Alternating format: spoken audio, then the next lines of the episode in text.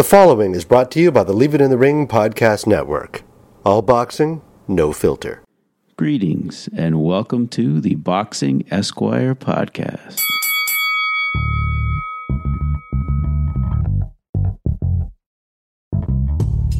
Welcome to another edition of the Boxing Esquire podcast presented by The Ring and ringtv.com.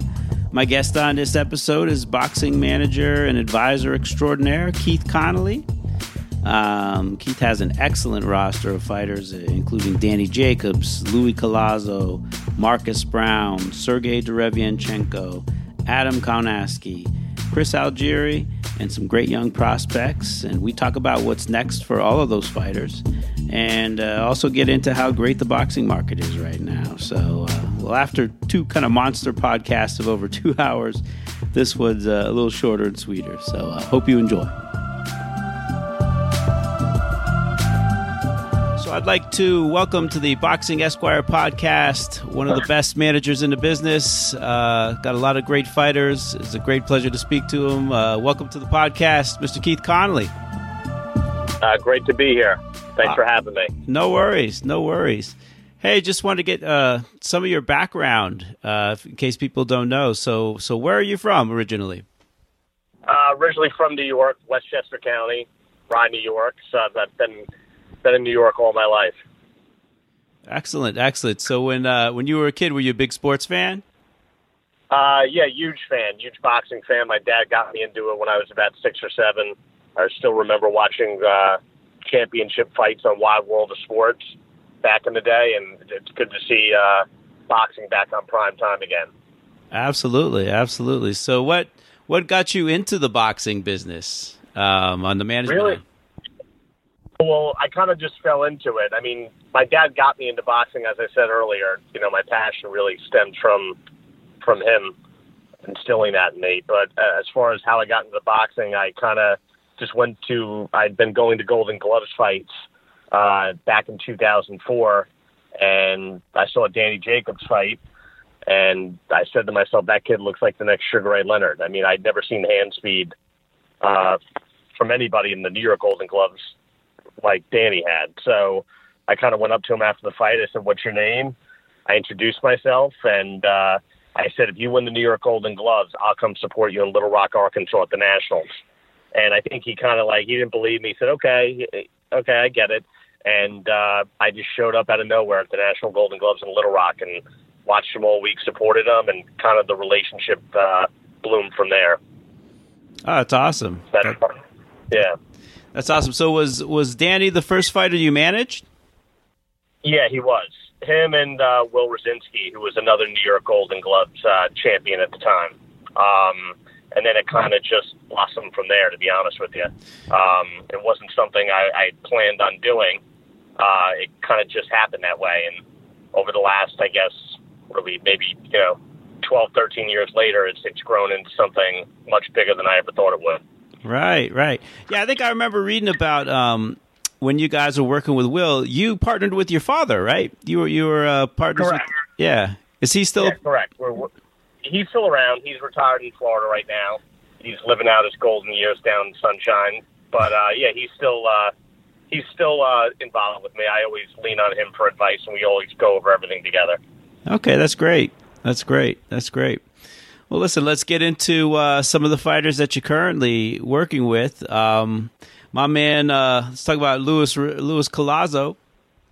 I'm very familiar with Luis. I negotiated a few of his uh, promotional contracts early in his career with uh, Frank Warren and Golden Boy, but he's got a really interesting test coming up on Sunday with Samuel Vargas, who gave uh, Khan a real tough one last time out. How do you see that one going? Uh, they're both tough guys. Um, they both really come to fight. I expect it to be a bloodbath, uh, especially with Luis' style. He's all action packed. Uh, he's not going to be running. He's going to be coming straight forward at Vargas, and I think he's going to try to go right through him. So I could see both guys getting cut up in the fight.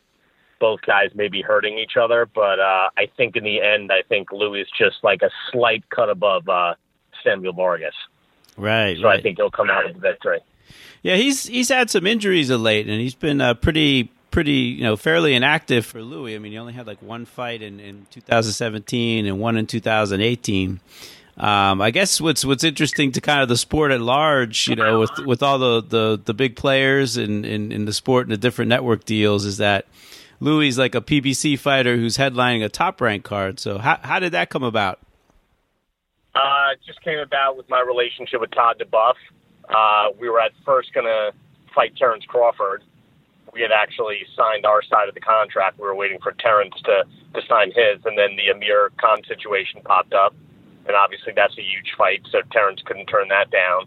So when that fell through, Todd and I talked. He he offered a great deal to fight Samuel Vargas. Uh, I sat down with Al.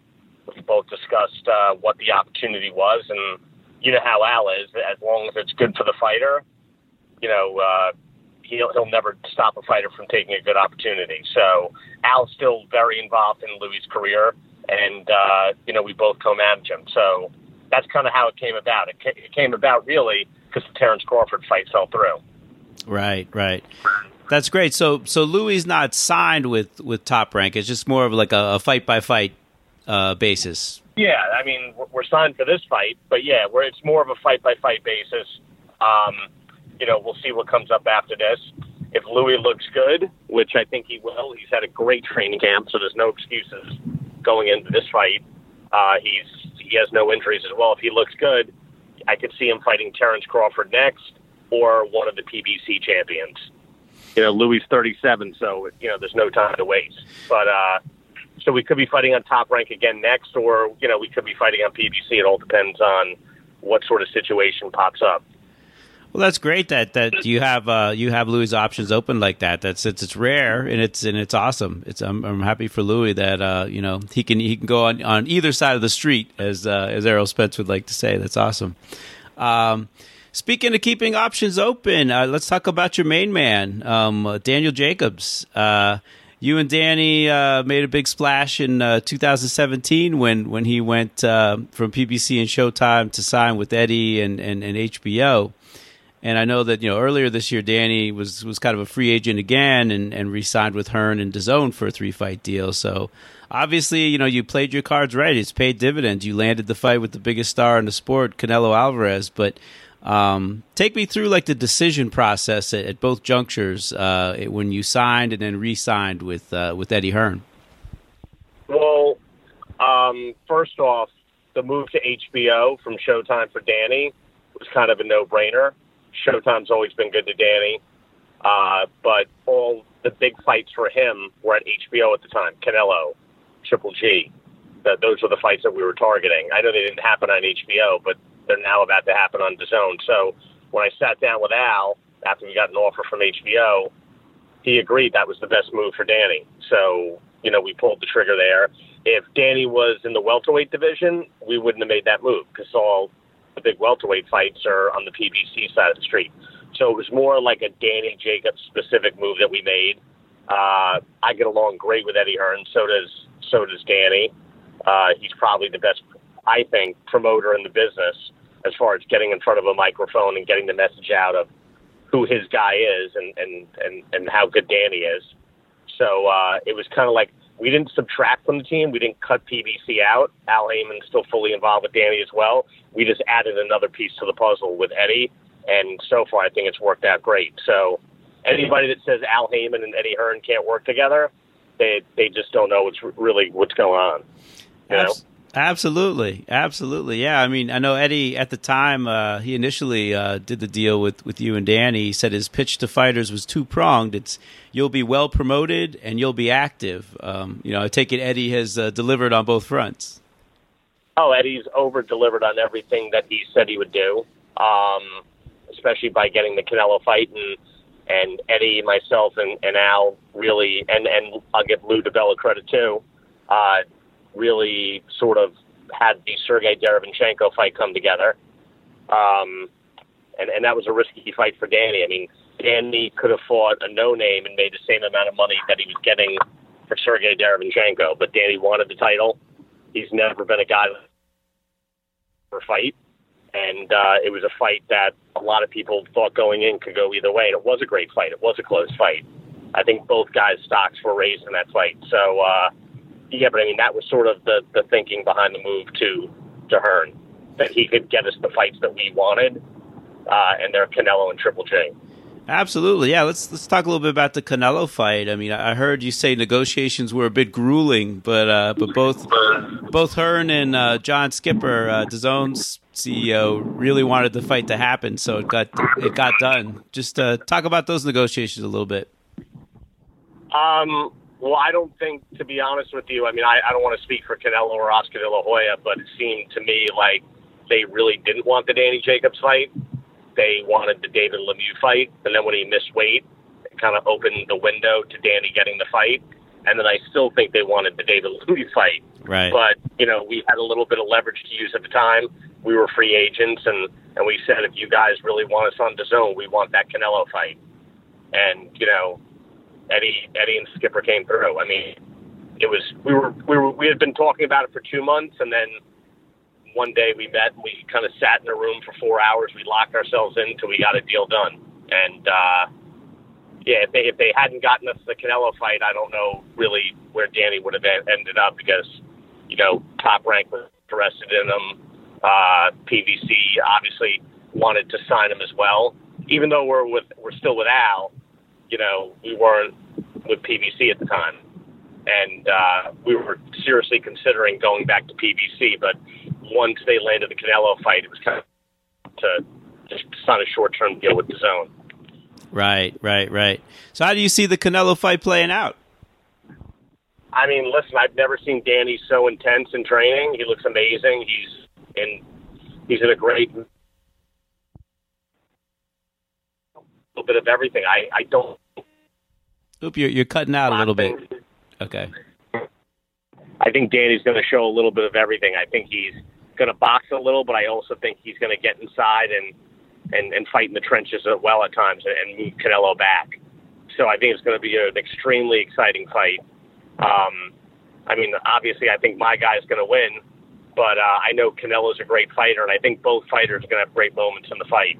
And I do think it's going to be one of those instant middleweight classics, like Hagler Hearns or or Leonard Hagler, uh, you know, a middleweight title fight that people talk talk about 20, 30 years from now. Absolutely, yeah. I mean, Danny's got the hand speed and power to to really make this a great, great fight. Um, now, should Danny win, there's there's a rematch clause, correct? So I'd assume if he won, he's got to go straight into that.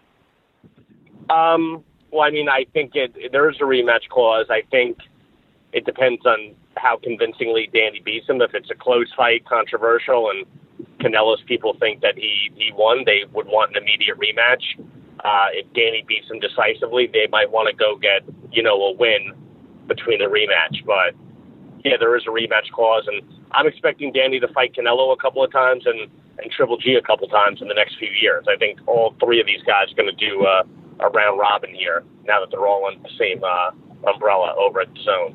Right, right, right. Yeah, it's interesting because I've heard Triple G say he wants to fight Canelo in September, whether or not Canelo beats Danny or not. So um, Danny could be causing all kinds of havoc if he beats uh, Canelo in May. But um, it's interesting. Yeah, I see. I see. You know, definitely a, great series of fights.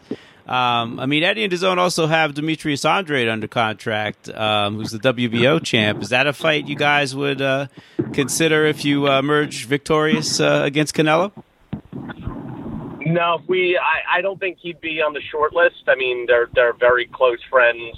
They've always said that they wouldn't fight each other unless it was uh, unless it made a lot of sense. I mean, listen, if the money's there, we'll fight them. But I think if we fight Canelo, we would have a, a, a you know either we go straight to the Canelo rematch or we we'd look to fight Triple G. Gotcha, gotcha. There's another great middleweight out there, obviously the PBC has, and Jermall Charlo. Um, you know, is that is that uh I mean and and also I think Danny's deal has been reported as like a three fight deal with DAZN. So is that something like maybe Danny wants to get the big fights with Canelo and Triple G, but eventually maybe he'll get around to uh, uh Listen, we'll, yeah, we'll fight Charlo 100%, 150%. We can fight him on DAZN or we can fight him on another platform in in 2020 that's a that's a fight Danny desperately wants. He wants to shut up uh, Jermell Charlo's mouth. Mm. He's that that's personal for Danny, and uh, he's told me, get you know, before it's all said and done with, he's going to put Charlo on his back. Nice. Well, I'd love to see that yeah, fight. So I, yeah, that'd be a huge fight in the Barclay Center. Wow, There's a lot of so many great fights at middleweight, man. Just uh, you know, can't wait to see see him get made. Um, so let's. Uh, I mean, you've got such a big roster guys. Let me let me go to the next one. I mean, we could talk about Danny all day, but uh, let's go with Marcus Browne. I mean, Marcus looked like a million bucks in his last fight, man. I don't think people expected him to to beat Badou Jack even, and certainly not as one sided as he did. Um, looks like he's really turned a corner in his development. Talk about that. Well, I think uh, it, you know Marcus has always had the A plus talent. It's just a matter of putting it all together at the right time. And we sent him away to Colorado Springs for the uh, for the camp. And I think him getting out of New York, focusing solely on boxing, no distractions. You know that all these fighters when they're a lot of these fighters when they train at home, the distractions really hurt them. And uh, I think it proved that he is an elite fighter, but he's the type of guy that you have to send away to camp if you, if you want to get the best out of him. So uh, for now on, he'll be going away every single camp. Um, you have to invest in yourself and spend the money to, to get a return. And, and, and with Marcus, it really showed in that fight. So, you know, a year ago, if he had said like, "Oh, which guy would you would you want to fight for the title?" I probably would have handpicked a guy. But after the way he looked against Badou Jack, and and seeing that if you send him away, he really is an elite fighter. I don't think you know we'll fight any of those those uh, Eastern Europeans. I think he can beat them all when he's focused. Yeah, absolutely. I mean, he's he's uh, he's in a great position with the BA right now. He's the interim champ. So, I mean, is is Bivol necessarily a guy you're targeting, or I mean, is he is is that something the BA could order, or? Um... Uh, yeah, they're supposed to order that. We're also the mandatory for Gvozdyk uh, for the WBC. Um, I, I'm not sure which route we're going to take first. I think we, we might go with the WBC route mm. and fight Gvozdyk. Um, we'll, we'll be announcing his next opponent very soon. So it, it won't be one of those guys. But after this next fight, we'll probably target the WBC champion. And then I think it, Bivol's the type of guy that we should sort of build that up into like a, a huge fight. So I, I, I think the money will be there maybe a year from now. The, the money that that I'd want to get him for Bivol. Right, right, you know, right. Right now, it's a little too soon. Right, right, right. You that that work great as a as a unification match on uh, on yeah the, yeah that's awesome. So let's uh, move on to uh, Ser- Sergey Derevyanchenko, who uh, lost a very tough one to Danny last October in uh, in in the Garden.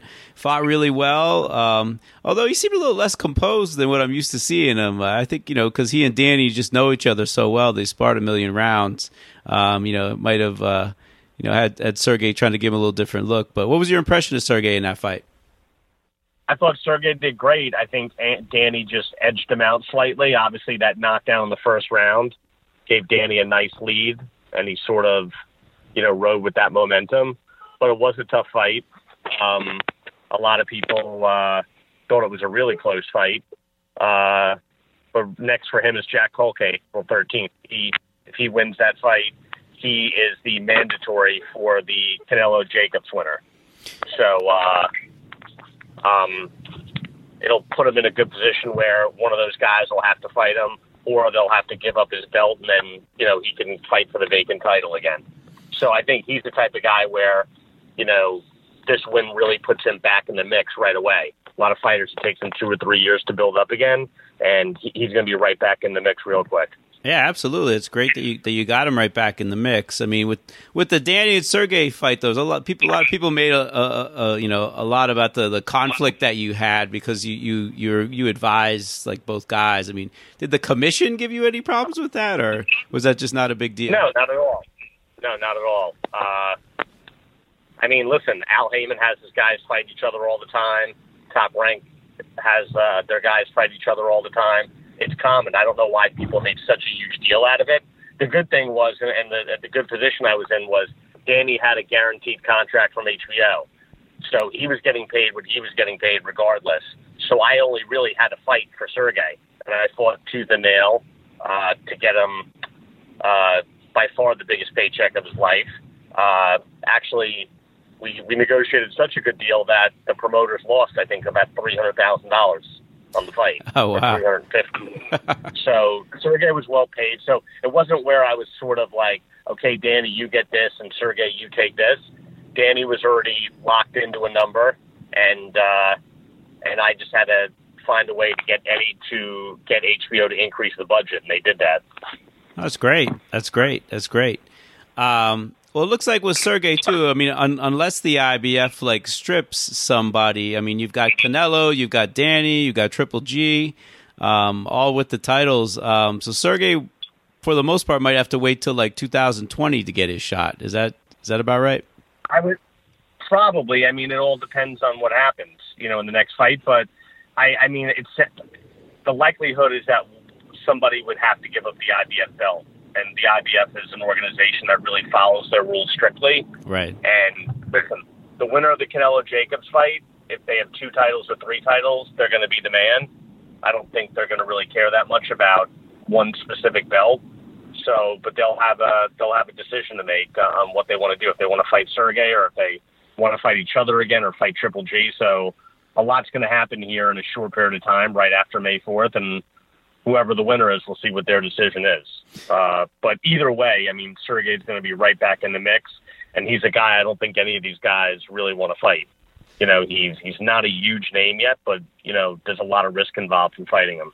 Absolutely. I mean, is there is there any thought to uh, putting him in there with Jermall Charlo uh, to unify like the mandatory spot for the IBF and the BC? I mean, I know Mauricio Sulaiman has talked about trying to to get unified mandatories for unified champs. Is that is there any we would fight Charlo.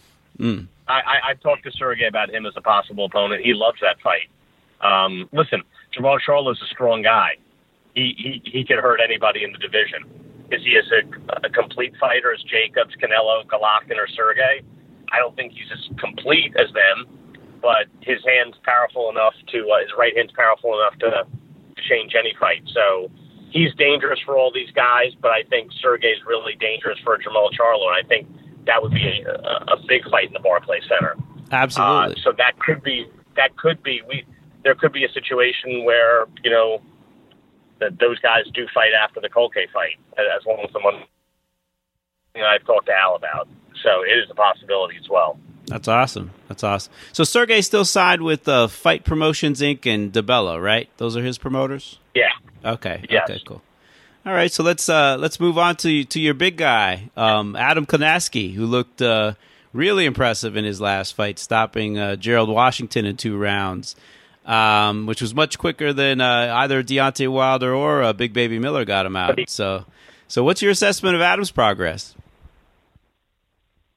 I mean, Adam's amazing. Everybody underestimates him because he doesn't have a six pack or super ripped. But uh, if you really look at Adam, he lands a very high percentage. Oop. He's got a great jaw and he's aggressive as hell. Right. A- absolutely. Uh, I think you're cutting out a little bit, Keith. Can, can, can, you hear me? Yeah, hear me okay, yeah, I can hear you now. Uh, I mean, he's got fast hands, a high work rate, and a great jaw. He's going to be a big problem for Deontay Wilder, and Deontay Wilder is definitely the target here uh, in the next 12 months.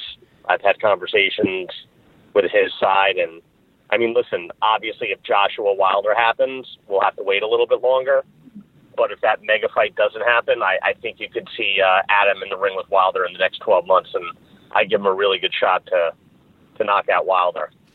Yeah, listen. I mean, uh, you know, come. You know, I mean, he, he, puts pressure on, and as long as he doesn't get hit with anything too big, I mean, he obviously has dynamite in his hands too. That'd be a great, great fight um, with Deontay but Wilder. You can, you can hit you you can hit Adam with something big. You can hit him with the ring post, and he's not going anywhere. Adam's got a huge jaw, and uh, I know Wilder's got a big shot, but he he better land it quickly because if he doesn't, Adam's going to be all over him. And I don't know if Wilder has the footwork to to really be able to stay away from Kownacki for a long period of time. So if Adam can eat that right hand and walk through it, it's gonna it's gonna be big problems for Deontay. Absolutely, absolutely. Well, let me get to uh, uh, a former champ that you're working with now, Mr. Chris Algieri. Uh, Chris came back from a long layoff, and he's he's had a few fights. But uh, I didn't think he looked so great in his last fight with Daniel Gonzalez. It looked like the last couple of rounds he was just kind of surviving the last few rounds. What's what's the status of his comeback, and is he still in the hunt for a, a shot at uh, WBO champ Maurice Hooker? Well, believe it or not, he tested positive for the flu the following day after Oh, wow. the fight. Mm. So he told me after the fifth round, sixth round, he hit a wall and he was just done. And then the next day, he, he tested positive for the flu. So um, I told him the other day it might have been good that you didn't look that great in that fight. You know, he, he had the flu, but people are still going to look at that and say Chris Algieri is is not what he used to be. So people will want to fight him. So June first, he'll fight on the undercard of the uh, Joshua fight in the Garden. He's going to fight Tommy Coyle, and then uh, if he wins that, the plan is to fight Maurice Hooker later in the year. So Ah. yeah, he's right back in the mix. He's one he's one fight away from a title shot. Okay, okay. Coyle is a real good fight too. Coyle's a real good fight. Um, now is he is he still under promotional contract to Star Boxing and Joe DeGuardia? Yeah, yeah, we still have a partnership with Joe DeGuardia. So Okay. yes, Jo- Joe's obviously involved. They uh, they have a new deal right now, so uh, everything's been going great. Three of us have been working well together for the last, I guess, when did Chris come back? Uh, I mean, he's only been back four months and he's had two fights. Right. So uh, yeah, everything's gone smoothly, and Joe's been great. And uh, I mean, listen, he's about to have his third fight in seven months by the time he fights June first, and then after that he'll have a title shot. So within a year of his comeback, he'll have four fights and a title shot if everything goes according to plan on June first. So I, I I think we definitely uh, gave him a good roadmap. No, that's great. That's great. That's great. Now, is he also he still works? He was he was in um, Danny's camp, right? Danny Jacobs' camp, like helping out with nutrition, he's- conditioning. Yeah, he's, he's Danny's nutritionist. He's also he's Danny's everything. He runs with Danny. He cooks for Danny. He hangs out with Danny. He does everything. I mean, when I'm not there, he's like my eyes and ears and gets everything done. Chris is like a Swiss Army knife. he does. So, uh, but he's great, and I think he he's been a great addition to Danny, and I think Danny's definitely become a lot better as a fighter uh, because of uh, the way Chris has had him fed, but also just he he's there for Danny mentally. And he, I, I think he's just been maybe one of the best additions we've made over the last two years here. Oh, that's great. That's great. Well, also, I, I want to talk about the trio of uh, youngsters that you, you signed with uh, Eddie Hearn last year. Um, uh, the one I'm I'm kind of most amped about is is the middleweight Nikita White Chocolate a baby. Um, how do you pronounce this? Is it a, a baby, a BB, a, A Bobby. a Bobby? There you go, Nikita Bobby. I remember seeing him get he got robbed in the finals of the New York Golden Gloves, but uh, the kid can really fight. So tell the people about him. I mean, listen, he's a heavy-handed guy. If you're in the upper deck, you can still hear him land his shots. Um, he's only 20 years old. He already has his man strength. Uh, I know Eddie's got huge plans for him. I think the key is going to be uh, that we bring him along at the right development pattern and not rush him because he is so strong that there's a tendency to think that you know maybe he could fight for a title in two years. But I, I really think the smart thing to do would be to bring him along slowly, maybe by the time he's 24, 25, and have him fight for a title. I think 22 would be too soon. So I think that the yeah the the biggest problem with him will be holding him back, you know, and and and, and not pushing him too soon because a lot of fighters get ruined. You know, there's only a few Mike Tyson's, a, a few Dave Benavidez that can that can win titles at 20 years old, 21. You know, Right. so, but I'm expecting big things. I think when Triple G, Canelo, Danny, Andrade, Sergey, all these, you know, top guys at middleweight, when their when their time is up, I think uh, Nikita Bobby will definitely be one of the names at the top. He, he's the next generation, I think, of uh, of middleweight champs. Yeah, he he looks dynamite. I love watching him fight. When when is the next time he gets in? Uh, he's probably going to fight in April. I don't have the date lined up yet, but I know Eddie. Eddie was really happy after his last performance, and Eddie wants to get him back in quickly. Actually, we were offered to fight on the Philadelphia show six days later, Oh wow. but uh, by the time we found out that opportunity was available already, he had kind of put on too much weight, and we would have only had three days' notice, and he just said, "I'll wait till next month." But yeah, he'll be back in soon. Oh, he's great. Yeah, can't wait. Another guy I know that, that you're you're really high on as well is uh, the young welterweight uh, Reshat Mati. Uh, tell folks how you hooked up with him and, and what you think of his potential. I mean, he's a total beast. He's I, he's like the baby faced assassin. He looks like he should be, be in a boy band, but um, he's got a he's got a killer instinct. Uh, he's got a devastating left hook. Um, I mean, he's got a really strong left hook. Uh, he throws sort of an uppercut, like slash left hook, all in one. It comes from a really odd angle. I haven't seen too many guys throw it like that, except for maybe De La Hoya. But um, you know, he's a winner. That's all I can say. He's been winning in every single different combat sport that he's been in. He's done wrestling, he's done Muay Thai, he's done MMA, he's done boxing, and every single thing that he's done, he's always been a champion. So, um, besides his great skills, I think mentally he's just a guy that refuses to lose. Uh, he won the national Golden Gloves with basically one arm. His other arm he couldn't even fight with because it was injured. Wow. And uh, not only did he win his weight class, but he won the fighter of the tournament, you know, in, in all the weight classes. So the kid's a beast, you know. So uh, he's another guy that he's only 20 years old. I think if we bring him along at the right speed, you know, maybe four or five years from now, he's going to be uh, he's going to be a world champion at 140 or 147. Gotcha. He also seems to have a great local following too. I think I, I see like a lot of his uh, his uh, fans, local fans, showing up for the fights which is always a good yeah, he thing. has about five or he, he has about five or six hundred people that show up every night when he fights. That's awesome. He's got a huge following. That is awesome. So yeah, I expect a lot of things. Uh, he he has an injury right now that he's going to have a minor surgery on here in the next couple of weeks. So he might be out for a couple of months, but we want to get it taken care of now. It's better to get it done sooner than later. So he'll be out for a few months, but nothing more than maybe three or four months. I gotcha. I gotcha. Um, also, want to talk to you about uh, local heavyweight Nkosi uh, Solomon, who got off to a rough start to his uh, career. He got knocked down a few times and he lost his pro debut, but I, I know he's come back with a win since then. And uh, how are you seeing his progress and, and what his potential is? Well, he he definitely had a rough start. Uh, it was a disaster to say the least. I think he was just too overhyped for the fight, and he let the situation get to his head. But he bounced back with a win, and I think the next fight, I, I spoke to Eddie. I think we're actually going to put him on the Usyk undercard in Chicago, and we're going to have a rematch against the guy that beat him. Oh wow! He's got to exercise. Yeah, he's got to exercise that demon and prove that that he could beat that guy, and that if he could do that, then you know, that then we can move on from there. But that's something he definitely wants to avenge, and we're going to set that up for him.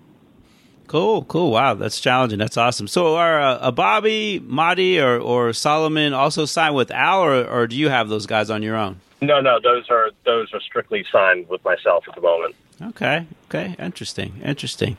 So I know, I know, uh, you know, you, are getting yourself ready for for uh, Luis, and you get, you got some things to do. But uh, let me get one more in here. I just wanted to talk about the market, the the boxing market in general. Just you know, it's such a great market for uh, free agent boxers right now and um, you have relationships with the with the three main players in the sport: PBC, Top Rank, and and Matchroom. So when you have like a, a big time fighter like Danny and a free agent, you know what are the things you're looking for in the offers from the from the major players? I mean, it comes down to what everybody wants: the best deal possible, right? Right. So you know, I'll sit down with all three factions. Uh, I'll see what their interest is in that fighter, and you know, the way I do business is I don't tell the fighter what to do. I tell him what his options are. I tell him what I think he should do. But in the end, I always leave it in the fighter's hands. So if there's three equal deals, you know, I'll kind of leave it up to the fighter who he thinks the best fit for him is.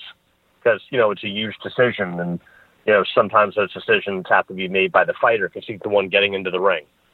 So, but yeah, I, I, I, don't like to get involved in the politics of boxing. I like that I have relationships with all three major factions, uh, and I intend to keep it that way.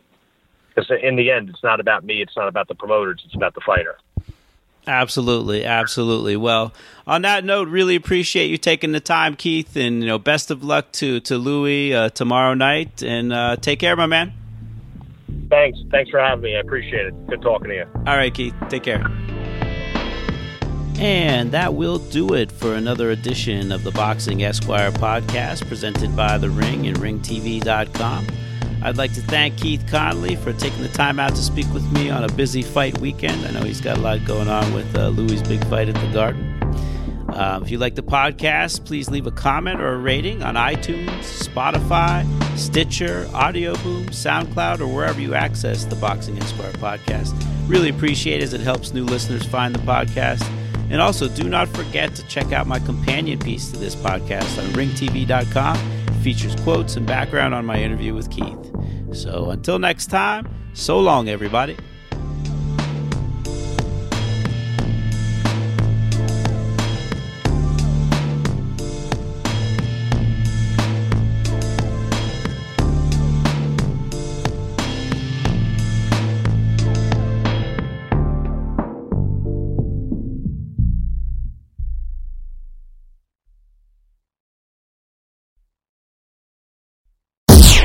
What you was looking for?